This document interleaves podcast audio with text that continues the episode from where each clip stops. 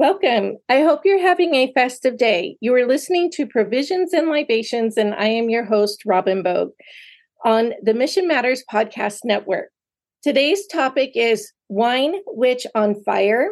And I have in with me Natalie MacLean, and it is her memoir, and um, before I introduce her, I want to read to you um, her fabulous resume. As a lot of people know me, is you've been an idol of mine. I have followed you for probably 20 years now. You are who I want to be when I grow up. So um, I'm still trying to grow up. So that's uh, yes, yes. We'll I think we're all just striving for that. Natalie MacLean, named the world's best drinks journalist at the World Food Media Awards, has also won four James Beard Foundation Journalism Awards. She's also the author of Red, White, and Drunk All Over and Unquenchable, her new memoir, Wine Witch on Fire Rising from the Ashes of Divorce, Defamation, and Drinking Too Much, recently became a national bestseller. I have bought that, and I also was a beta reader, which was really fun and exciting. I'd never done that before. Uh, Natalie also hosts the New York Times recommended podcast, Unreserved Wine Talk, and offers popular online wine and food pairing classes at www.nataliemaclean.com. Welcome to Provisions and Libations.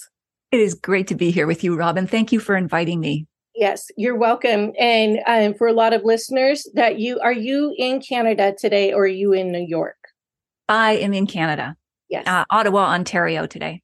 Very nice. Yes. So um, earlier this week, you had sent an email because I was a beta reader for your um, brand new memoir and inviting all of us to events in Canada. And so that's when I reached out and said, Hey, would you like to be on the podcast? We've talked about it before. Is this a, a good time for you?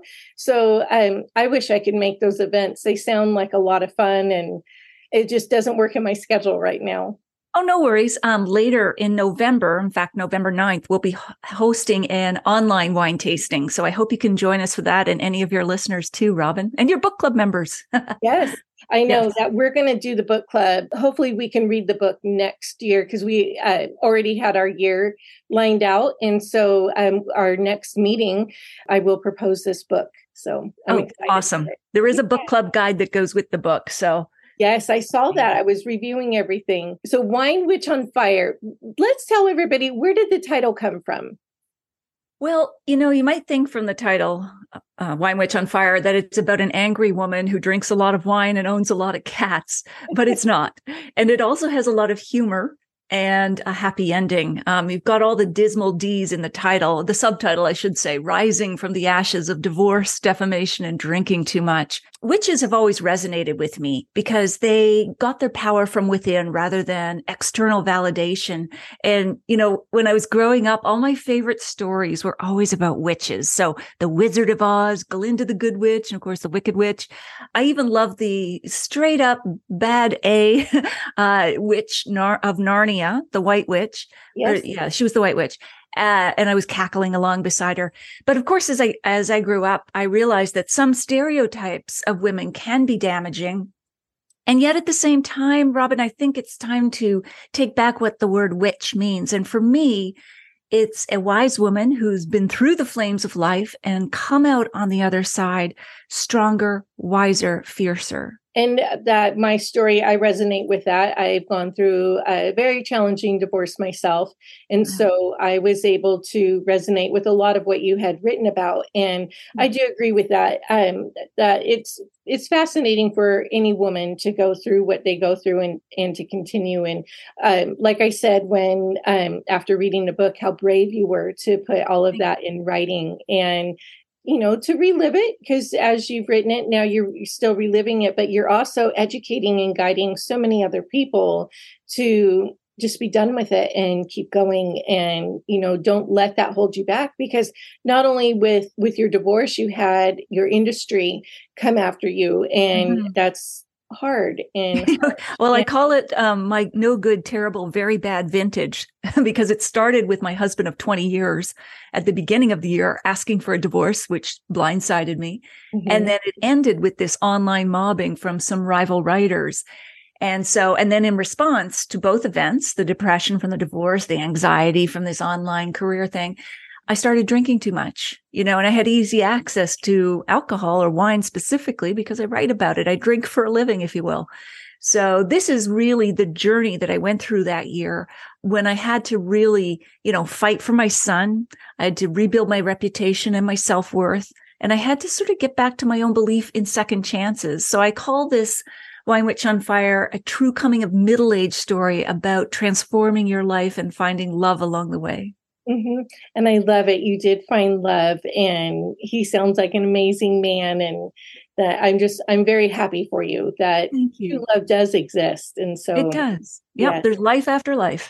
yes, and and it's everlasting, and it keeps going and evolving, and it's it's just wonderful. And that, like I said, you're you're very brave for putting it all there and letting us read it and learn from it, and know that you know we're all in this together, and to keep going. So, uh, kudos to you. First of all, so talking about it I know um, because I was a beta reader, it took a long time for you to put it together. What was the process of writing the book for people who have thought about, you know, someone else who's gone through something tragic or something very difficult, and then they want to write about it so others can learn about it, or just to kind of put it out there? What was mm-hmm. the process of getting it from your mind and your soul onto the the written page?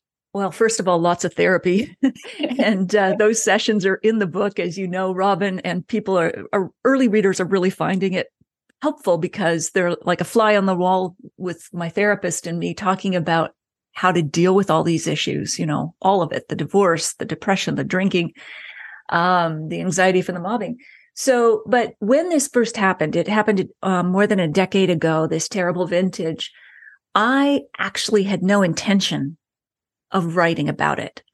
I thought to do so would be to vandalize my own privacy. You know, over the course of five years, the story kept ricocheting around in my head until I finally thought I have to let this out, even if it's just a private exercise in writing it out so that I can make sense of what happened to me. Because as a writer, that's the way I make sense of the world. And then as the years continued to go by, I thought, you know, I am hearing stories, not just from within the wine industry, um, but from other women friends in high tech and finance and the military and sport who have very similar stories. The specifics, of course, are not the same, but the feelings, the themes, the issues are. And that's why I think that the issues and, and in this book are more relevant today than they were even a decade ago. A lot has changed and yet we're still dealing with a lot. So I thought, well, you know, if I could write this story and if even just one person could feel less alone, it will be worth it. And so that's what I did. Uh, but I was terrified because, you know, I thought, what are the repercussions here, you know, from um, my ex husband, from the online mobbers? You know, am I just going to stir up this hornet's nest? Mm-hmm. But in the end, there was no fallout, thank God even though I, you know, put everything out there. But I think because I stuck to my story, my feelings, I didn't try to mind read anybody else's intentions or why they were doing what they were doing. I placed the responsibility squarely on my shoulders for my part in everything that happened. And then I tried to take it a step further. So it wasn't just a misery dump because you're right. A lot of people want to write their story, have experienced something tragic, but for a memoir to really resonate with other people, you have to have that lens of time to step back, analyze what happened, but then it's the reflections on not just what happened, but what did you do with it? How mm-hmm. did you transform your life? How are you a different person going forward? And how can someone reading your story who is not in your situation still draw, you know, some life lessons or encouragement from your book? So mm-hmm. that's kind of the whole process. Yes, that I feel you. It was very well written. Um, I had very few notes. Um, you know, as as a beta reader, you read it through um, that app, and as you read, you know, you were able to change a word or add it on a sentence, and you know, at the end of the chapter, and occasionally I would say something, but it was it didn't need any help. You had taken it where I think because it was so profound from your life, it you know it just it was very readable and a, a, just an easy read and oh thank you that again you're brave and that i do feel like even if you're not in the wine world you could still learn from it so it's yeah well the, the best reviews or the strongest reviews have come from teetotalers people who don't have anything to do with alcohol let alone mm-hmm. wine mm-hmm. and and that has been so encouraging too because it really even though it's set in the wine world it's not a wine book right. there are a few bits and pieces along the way you learn some things about wine that might be interesting mm-hmm. um, but it's not like a typical wine book at all well, and I think because you said, and then I drank too much, and it's because you drink wine and you you're a wine critic and a wine reviewer, and you know your life is revolved around wine, and so that's what you were drinking, and so that's that's where it comes in. But yeah, mm-hmm. yes. That, so let's tell everyone your love of wine. When and where and how did that happen in your lifetime? Well, you know, I didn't start drinking until after graduate school. Um, I met my then husband or future husband, now ex-husband, um, at, at the MBA. It's confusing, isn't it? Um, so we met while we were both doing the MBA. And um, my first book uh, was called Red, White, and Drunk All Over. And I read about 15, uh, 17 years ago. I remember that. Yeah. Yeah. Yeah. It, it did really well. It became a bestseller as well. Mm-hmm. Um, but it was really about my first experiences with wine. And I took the day in the life approach. So I became a sommelier for a day and I worked in a wine shop and I har- helped with the harvest, all to the end of really sharing tips within stories. Uh, mm-hmm. so, you know, how do you order a wine from a restaurant list? How do you buy the best wine in the liquor store? What does it take to make great wine? But they're all wrapped up in stories. In any case, in that book, which I'd like to just quote briefly from right now, I um, talk about my first, the taste of my first great wine. Oh, I'd love it. Okay, cool. So here we go. As I raised the glass to my lips, I stopped. The aroma of the wine rushed out to meet me, and all the smells I had ever known fell away. I didn't know how to describe it, but I knew how it made me feel. I moistened my lips with the wine and drank it slowly, letting it coat my tongue and slide from one side of my mouth to the other. The Brunello trickled down my throat and out along a thousand fault lines in my body, dissolving them.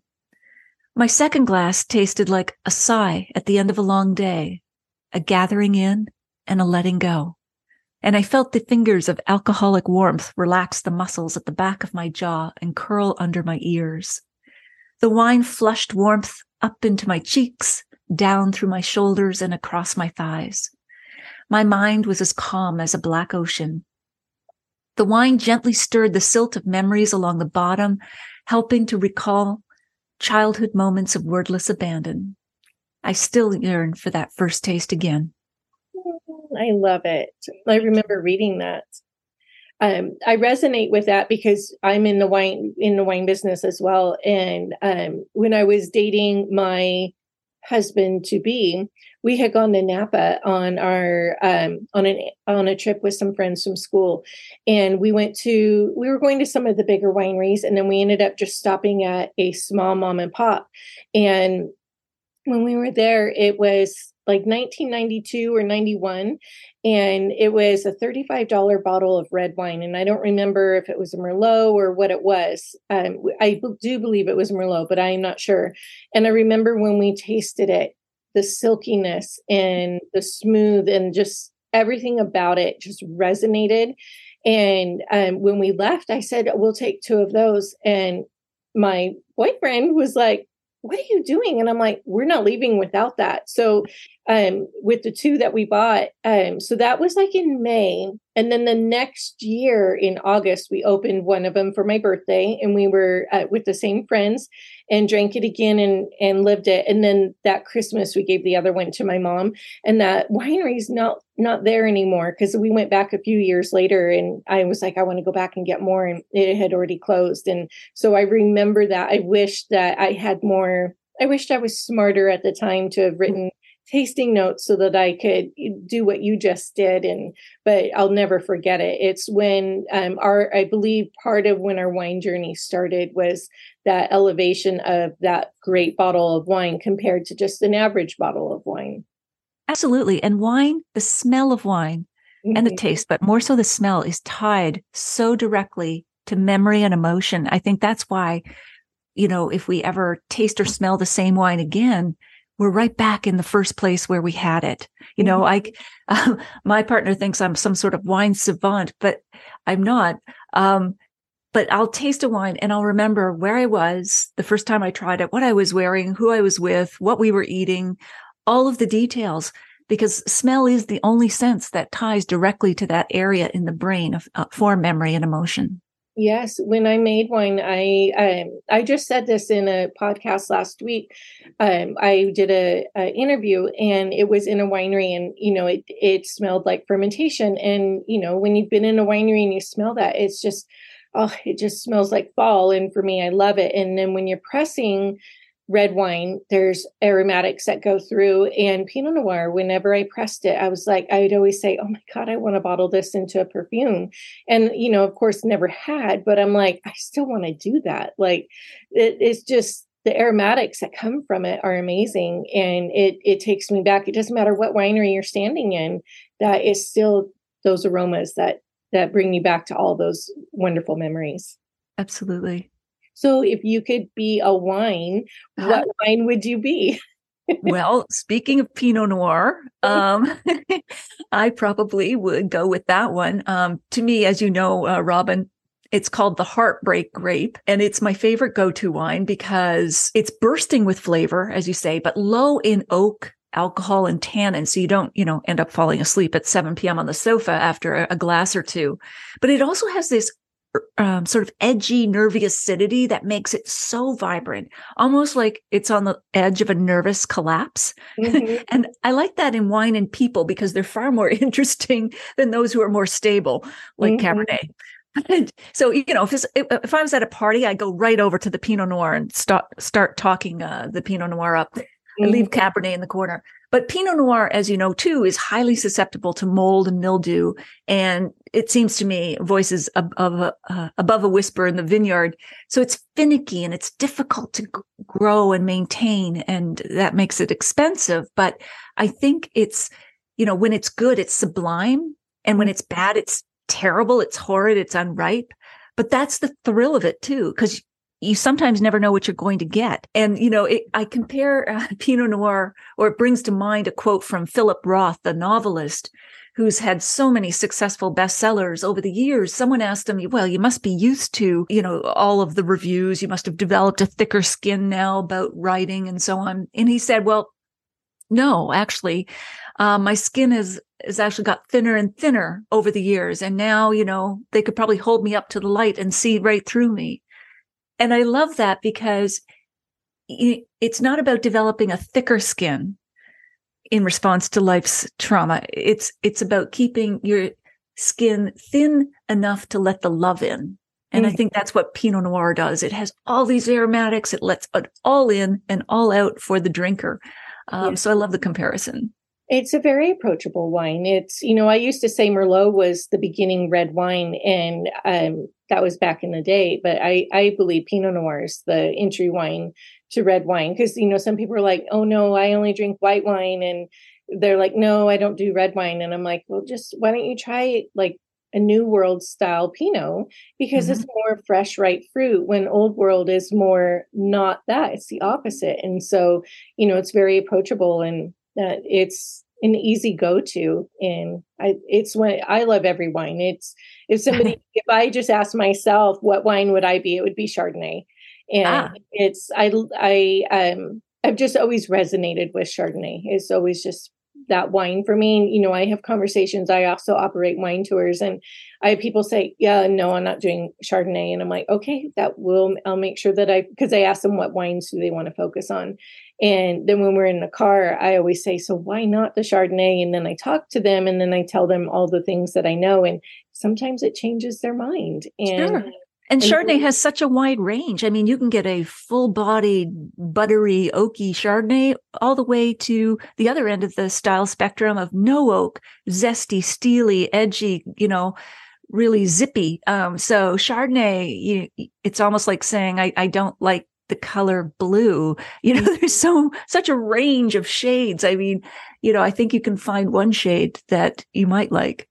Yes, I agree. I totally agree. So now that you've done this, where where does your journey take you um, after the promotion of this book? Are you have another one in mind, or what? What are your plans for 2024? I'll continue to teach my online wine and food pairing classes uh, at nataliemaclean.com or winewitchonfire.com, whichever is easier for you to remember. I'm going to continue with my own podcast, Unreserved Wine Talk. I love interviewing people, uh, just as you do, Robin, in the world of wine. And then I'm still working on promoting Wine Witch on Fire because it's it's really had a lot of resonance with people, both inside the wine industry and externally.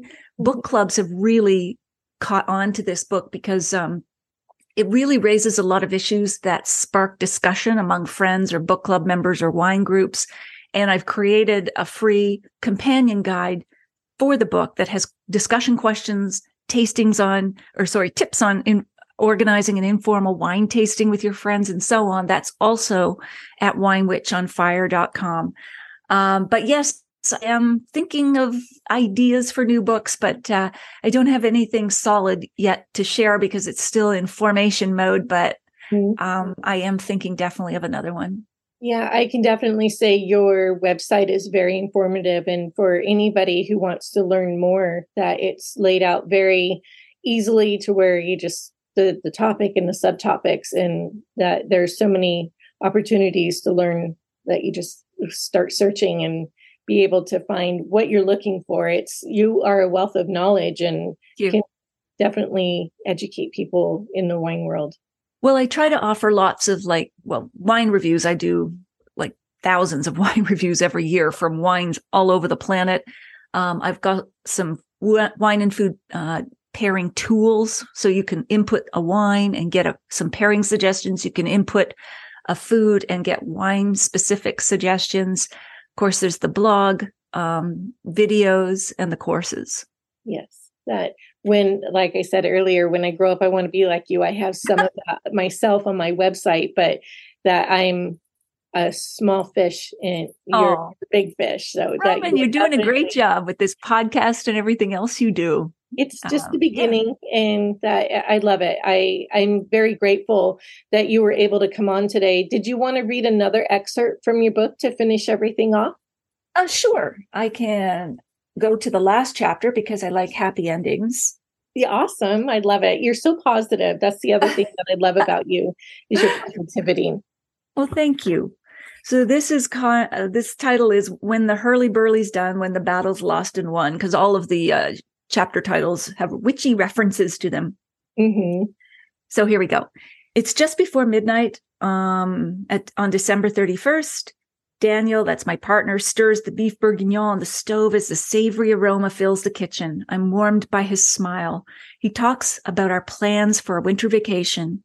It's only been a year since the meltdown online, but it feels like a decade ago. I finally realized that vulnerability is the only defense. Little Miss Perfect can't control what others think of her, only what she tells them. So why not tell them lots without editing out the nasty bits? That's how I connect with others now, not through perfection, but through sharing my flawsome tendencies, which they see in themselves. In 2012, I felt like a witch in all the worst ways, outcast, despised, scorned, hunted. But I'm not equating my experience with the horrors that women faced in the 17th and 18th century. Rather, their stories rekindled my desire to call out the sexism and misogyny that still drives unfair, sometimes cruel treatment of women today. The methods are far more subtle, but the results can be as devastating. I've also come to realize that fire can be a good thing when it illuminates darkness and shame, when it burns away the parts of you you no longer need, allowing you to rise from your own ashes. I'm on fire now, no longer afraid of my own fury, and I'll never stop burning. Um, so then I'll just skip right to the end. And my family is just sitting around. We're eating um, dinner on this New Year's Eve.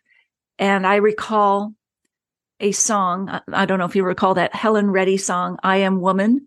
Mm, um, I, I love the twist on it. I am woman, watch me pour. Um, but she, mom says, Do you remember that song? And I smile. And then Daniel pipes up, I remember it. he says. Even I feel like a strong, invincible woman after hearing it 1700 times because I was playing it all the time. He grins, and I'm still a man who has a long, long way to go. Cameron, my son, rolls his eyes, but he knows that golden oldie because it became my anthem after my divorce. I played it at full volume over and over on the stereo. We all belted out together. My voice is on fire. I love it. And there's this girl is on fire. There's a song. Yes. Yes. yes. I, I want to create a playlist of all of that. Those, I love uh, it. Yeah. yeah. those kind of songs. Do a wine tasting and then pick the wines that go with it. And it's exactly. a wine it's a wine pairing with the fire songs. I love it. Yes. I, I can see it building already. what a great way to end. I want to thank you very much for being on the show. Well, thank you, Robin. I really I thoroughly enjoyed this. We have to uh, have a glass of wine in person sometime. I know. I agree. That um, do you have any plans to come to California or anywhere on on the West Coast? Not right now, but of course, that's a popular destination for we wine writers. So I'm sure it will be in the future, and I definitely will let you know. Yeah, we have some, you know, we're I'm in Santa Maria, California, which is a smaller community, but right outside of it is San Luis Obispo, Santa Barbara. We're about two and a half hours from Los Angeles, and then wow. about uh, three and a half, four hours from San Francisco. So hopefully. Okay that yeah. if you if there's anything i'll bring a carload of people up to see you thank you that's great. You've been such a huge support, Robin. I really appreciate all your mm-hmm. support for this book, from being a beta reader to this interview and everything in between. So thank you. Welcome. Yeah, I appreciate you allowing me the opportunity. Thank you. All right. Cheers. If you've enjoyed today's episode, please follow Provisions and Libations wherever you listen to podcasts. I will be back next week with an all new episode. I am your host, Robin Bogue. You can learn about me on my website, Eat, Drink, and Be Merry dot online or my LinkedIn profile, Robin Bogue. I look forward to entertaining you, informing you, and enlightening you with the perfect accommodations for connoisseurs of provisions and libations with an Epicurean flair. But first, let's eat and drink.